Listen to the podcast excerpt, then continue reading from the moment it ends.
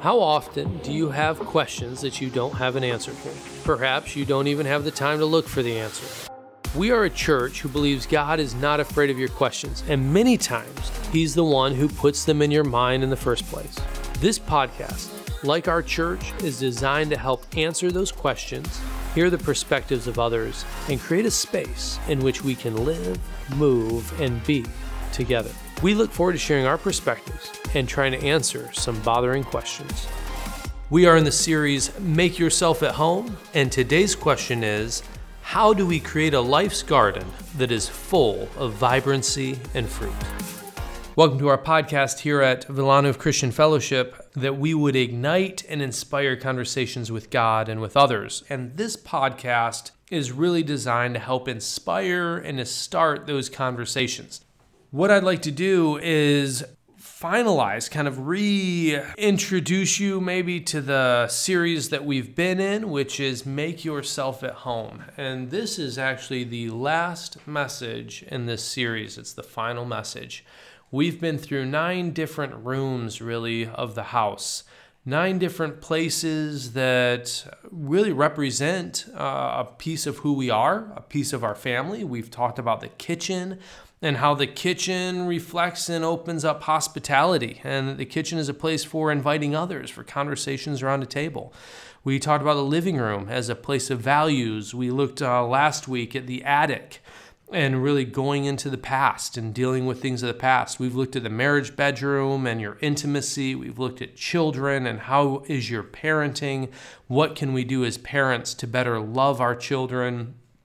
We've looked at the office and how can we work as followers of Christ and how can we really allow work to become something that uh, that inspires others.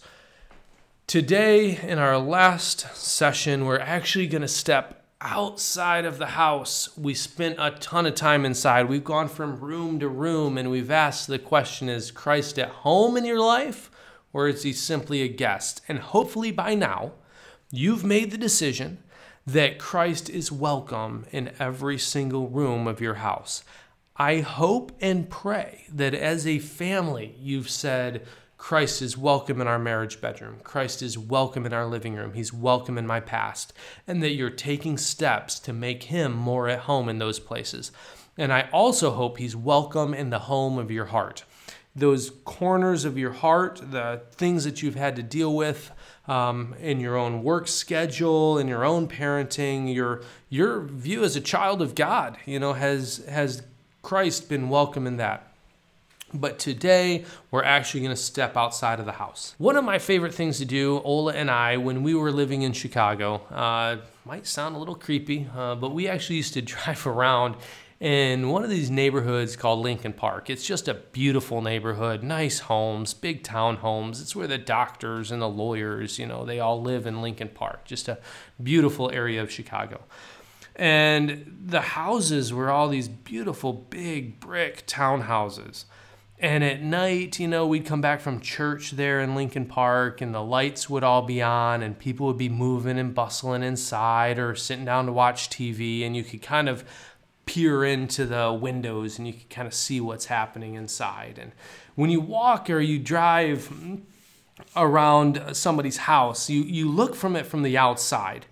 And it may look beautiful, you know, the garden could look beautiful. Things can look beautiful on the outside of a house, but inside it could be complete dysfunction. You know, everything in, in a mess. And it's almost like there's a, a mask that a house can wear. It's the same in our own lives. We have this mask that we put on. Uh, we can look good on the outside, parenting can look good, marriage can look good, work can look great, successful. But we know that inside, in the corners of our heart, things are just a mess. It's dirty, needs to be organized, need to be cleaned up. And one of those things on the outside of our house is a garden. Uh, a garden is a place where you can spend time with others. It's a place in the outside when you can have a grill, when you can talk. It's also a place in which we have beautiful flowers. Uh, we have things growing. We have, there's a vibrancy uh, to a garden, there's a beauty in it. And some people uh, spend a lot of time in the garden making it look beautiful. Uh, we have a neighbor who lives next to us and he's 90 years old. He walks so slowly, it's amazing. But he's up at like five every morning, and he's already outside, and uh, he's fixing things in his garden. He's picking some weeds, he's watering some trees, he's trimming a few uh, branches, and and it feels like every time I go outside and look, or every time I look out my window when I have my coffee, even in the morning, he's outside fixing up his garden. He just cares about those details of his garden. And if there's one thing that I want to encourage you in this final message of this series, it's care about the details of your garden, care about the details of your life, of your home. I think that a garden is a great reflection of caring about the details. I want to drop you very quickly into a, a passage here. Proverbs chapter 24. There's an interesting little passage, and it says this I went past the field or the garden of the lazy man I went past the vineyard of the man who lacks judgment. Thorns had come up everywhere. The ground was covered with weeds. The stone wall was in ruins. I applied my heart to what I observed. I thought about it. I contemplated what it meant. And I learned a lesson from what I saw.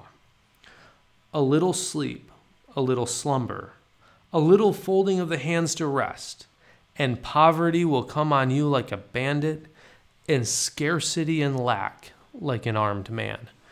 This is an interesting passage about the garden because he's walking through and he notices this garden. He notices that the walls have just not been taken care of and just started to fall down. He noticed that uh, thorns had begun to grow, weeds had begun to grow, and what could have been a beautiful garden, what could have been something that could have brought joy, was actually now this vision of contempt. It was horrible. He steps back and he asks himself, What's the lesson in this? And the lesson that he came up with is interesting a little sleep, a little slumber, a little folding of the hands to rest. I believe that the beauty of a garden is that it really shows you the importance of the little things. I think many times we are always focused on the bigger things. We want to think about big, and we think it's the big things that'll make the most impact. You know, the big decisions in my life. Uh, it's the big promotion, it's the next big job, it's the big move, and then things will be better. And I think that we are naturally drawn to thinking, man, I just need to change my whole life. You know, I need to make a big decision, a big step. And what I learn in this is that ultimately it boils down to the little things. Your life and the success of your life is built up with a million little things. And what he says here is that it wasn't a big thing that destroyed the garden, it wasn't a lot of rest. It wasn't a lot of slumber that ended up having the garden grow these thorns and the walls break down. It was just little bits at a time. Here's what's going to destroy your family. This is what's going to destroy your home. It'll destroy your spiritual life. It's going to destroy your garden. And it's little neglect done over and over and over again. I really believe that many people just get neglected on little things. We don't value the little things. I had a conversation with somebody, this was about a year ago. His relationship with his spouse was just miserable. And as we sat there and talked in a coffee shop, he actually asked me, you know, I- am just looking for this one thing that I can do that can really help my marriage.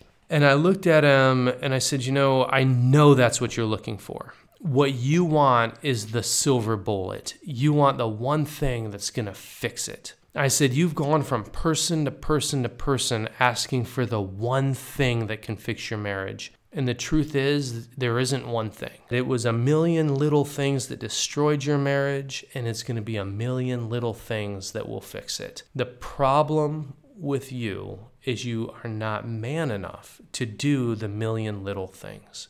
You just don't want it. You want the one big thing. And I would say that most men, we're almost not man enough to do a million little things. We're constantly looking for this one thing that's going to fix it. I look at this passage here and I say it was a million little things that destroyed something. It's a million little things that's going to fix it.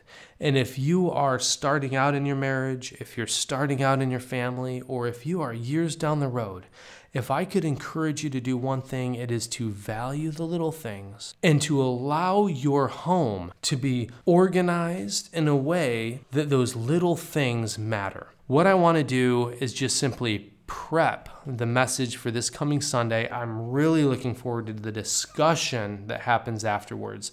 I will tell you this, and this is in full disclosure I'm a big thinker. I think big. I like big. It's just the way that I am wired. I personally have found that the hardest thing in my family for me as a leader is to focus on the little things. It's very challenging. So I'm looking forward to the discussions because I know that there will be things that are said, ideas that will be shared that will help me in my own leadership as a family man, as a husband, as a father, that I need to hear from you.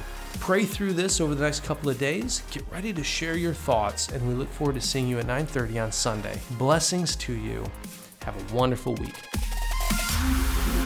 Thank you for listening and wrestling with this week's question. Hopefully, you're now asking more questions than you did at the beginning. As always, if you loved it, then like it, subscribe, share it with others. Check us online at schvillano.pl. We would love to have you join us on Sunday mornings at 9:30 to go deeper with this question and to share your own perspectives. So live, move, and be, and never stop sharing your bothering questions.